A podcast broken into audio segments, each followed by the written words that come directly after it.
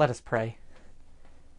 Gracious God, who loves us more than we can ask for or imagine, send your Holy Spirit so that only your word may be spoken and so that only your word may be heard.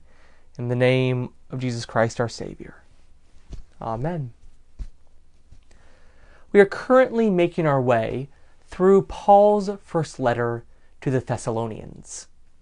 First Thessalonians, it's kind of a mouthful, isn't it? Thessalonians. First Thessalonians is the earliest of Paul's writings, or rather, the earliest of Paul's writings that we have preserved. It's uh, uh, mostly most certain that he actually wrote some things before this. Uh, he would not be as good a writer as he is if he had not written a fair amount before this. Um, and it's quite possible he actually wrote some things to Christian communities as a Christian, as an apostle writing to communities. It's quite possible he did write to other ones before this point, but if he did, there's no evidence of it and none of preserved. Um, this is the earliest of his writings that we have preserved. And it's not only the earliest of his writings that we have preserved, it's actually the earliest Christian writing that we have preserved. It is older than all of the other epistles, older than the book of Revelation, older than all of the Gospels. It is the closest in time, the Christian writing closest in time to the life, death, and resurrection of Jesus Christ. It's an interesting um, point to keep in mind as you're reading it. There's no other Christian writings that are closer in time than this one to the actual life, death, and resurrection of Jesus Christ. As we talked about last week, uh, briefly, Paul is writing this letter to a community that he misses immensely and he desperately wants to see in person and he can't. And so he is writing a letter uh, using the technology of his day in order to communicate with them and to connect with them. So it's not unlike what we're doing here, using the technology of our day, um, the video and internet, in order to connect with one another. And as you read Paul's letter, you will see in it that it's quite clear that Paul is deeply affectioned to the people there in Thessalonica. So, again, not unlike today, deeply affectioned to each other. I miss you immensely. I care for you deeply. And that's kind of what Paul's feeling. And Paul's affection for the people there um, comes through in lots of different ways in this writing. But one of the ways it comes through is in that image we just heard a few minutes ago of Paul describing his relationship to the people there as a nurse tenderly caring for her own children. This beautiful maternal image that Paul uses to describe his relationship is an image of affection, an image of care, an image that embodies that teaching that we hear in the gospel reading today. That image, that teaching of love. What's the greatest commandment? Love the Lord God with all your heart, mind, and soul, and love your neighbor as yourself. On these two hang all the law and the prophets. What are the law and the prophets? That is the scriptures. Remember, all the scripture that we read um, is, is much vast, much more vast than what Jesus had access to at that point, it hadn't been written yet. Right? So for him, scripture is the law and the prophets. So Jesus is saying all of scripture is summed up in, is embodied in love. Love of God and love of neighbor. That's a message that Jesus talks about all the time. It is at the core of so much of what he does. He says that's at the, the, the core of um, his, his, his, uh, his final death and resurrection. Uh, he, it's in his new commandment to love one another as I have loved you. Um, it is the, the, the of the incarnation, for God so loved the world that He's only begotten Son. Um, it is um, at the core of our faith, according to Jesus. And so, what Paul is doing is Paul is embodying that, embodying that in a very real way in his relationship with other people, with the people there that he's writing to, that he wants to be with. And he says that this love, this tender care, this embodiment of love, goes beyond just sharing of the good news. Like for Paul, that's probably um, an act of love, uh, on its own. But he goes on to say that's really not enough, that the love that he's talking about here is a giving of his whole self. Giving of his whole self, not just giving of the good news, a giving of his whole self. And that's the message that he's trying to get across in this one little moment here. That it's more than just a sliver of what we know and who we are that we are invited to share, but when we love our neighbor, when we love one another as Jesus loved us, when we want to embody the good news, it can only be embodied in a full giving of our full selves to each other. And so, um, what does that mean? That means a lot of different things. I mean, right now, um, I'd be remiss if I didn't say that we're in the middle of the pledge drive season. So, yes, part of that giving does mean the giving of our financial resources, right? Because that is a part of ourselves. Um, one way to think of it is it is our stored labor and um, giving of that to the community, right? To our neighbors in need. All of that is, is a giving of ourselves, is a giving um, in love, as an act of love, an embodiment of Jesus' teaching, an embodiment of being a nurse tenderly caring for her own children. But there's also other ways also. This isn't just a pledge uh, pitch right there, um, how important that is. Um, but it comes down to all of the ways that we interact with each other.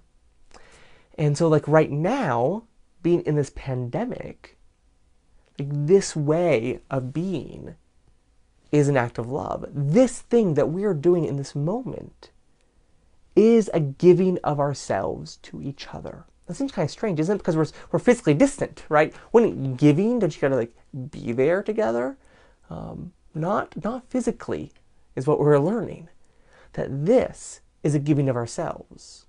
Because in this act of worshiping together, spiritually, but physically distant, we are protecting each other if any of us happen to have the virus.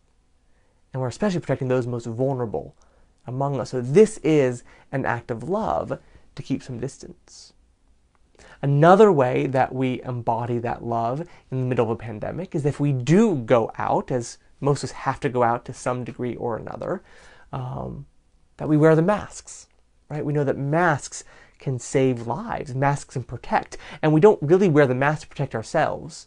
So all kind of the mask optional idea, like I'll wear a mask to protect myself if I feel if I feel the need. That's not that's not the way the masks work. The masks protect other people. So like when I wear the mask, no matter how uncomfortable that might make me, I'm doing it because if I happen to have the virus, then I'm reducing the risks substantially that I'll give it to you or somebody else. And when you wear the mask, you're acting in love towards me and other people also in case you happen to have the virus. Then you wouldn't give it to any of us. So it's an act of love to wear those masks. I read something the other, other day that said that if we all uh, wore masks, kind of what we call universal mask wearing, which is about 95% of people wearing masks, we would save over 100,000 lives between now and February. That is a lot of love right there. And really, it's not just about lives saved, because one of the things we're learning is that the health implications, even if you do survive, are still severe, still significant. We don't know how severe, how long lasting they'll be, because the virus hasn't even been with us for a year yet. And so we don't know how long, but we do expect that many of these will be lifelong health challenges that the survivors will have. And so, again, wearing the mask can be an act of love because we are protecting people from those long term health consequences and potentially even death. So, keeping our distance when we are together, to wear the mask, to still keep some distance, so try and keep that six feet of distance, to try and limit how long we are together, so just kind of less chance of it spreading if someone does have it, because we don't really know how much of a load, a viral load, you have to get. But we know if we kind of keep the time together short, that that will help reduce the risk. All these ways we we are acting, which feel so unnatural, right? And they feel like they're not giving of ourselves somebody else, right? But they actually are. They're the giving of love to our neighbor by giving them safety, by giving them protection. Another way that we act in love, that we give of ourselves in this time, is by checking in with each other. And so, even if we, we can't go out and see each other in person, right, we can still make a phone call. We can still write a letter. We can still send an email or a text message or set up a, um, a Skype or a, a Zoom or a FaceTime conversation with somebody and check in. It's not the same. Of course, it's not the same. But it is still a way that we can connect and way that we can act in love. Because there are a lot of people out there who are very lonely, who are very disconnected, who are hurting at this time. And so if we reach out to them, we act in love. And so, my friends in Christ, I encourage you as this pandemic continues on, as this pandemic likely worsens. We've had the highest um, case diagnosis day um, since the beginning of the pandemic. just, I think it was today or yesterday, was, was one of the worst days that there's been. Um, and we expect it to continue to grow in the coming months. As we face this time, I encourage you to act in love, to offer love to your neighbor, to act like a nurse tenderly caring for her own children in the ways that you can at this time through the full giving of yourself. Through pledging, yes, through pledging. John would not be happy with me if I did not mention that. But also through keeping our distance, through wearing our masks, through washing our hands, and through calling each other and checking in with each other and praying for each other. Together, we are going to get through this. There has never been a pandemic in all of history that did not end at some point. And that was true before all of modern medical science, which is going to find solutions faster through treatments and eventually through vaccines. But there's no such thing as a, uh, a virus, a, a pandemic that lasts forever. They always come to an end, and this one will too. And we're going to get through this together. And our way of doing that, as followers of Jesus, as Christians, as baptized members of the body of Christ, is by loving each other, by loving our neighbor by caring and being affectioned to one another. Amen.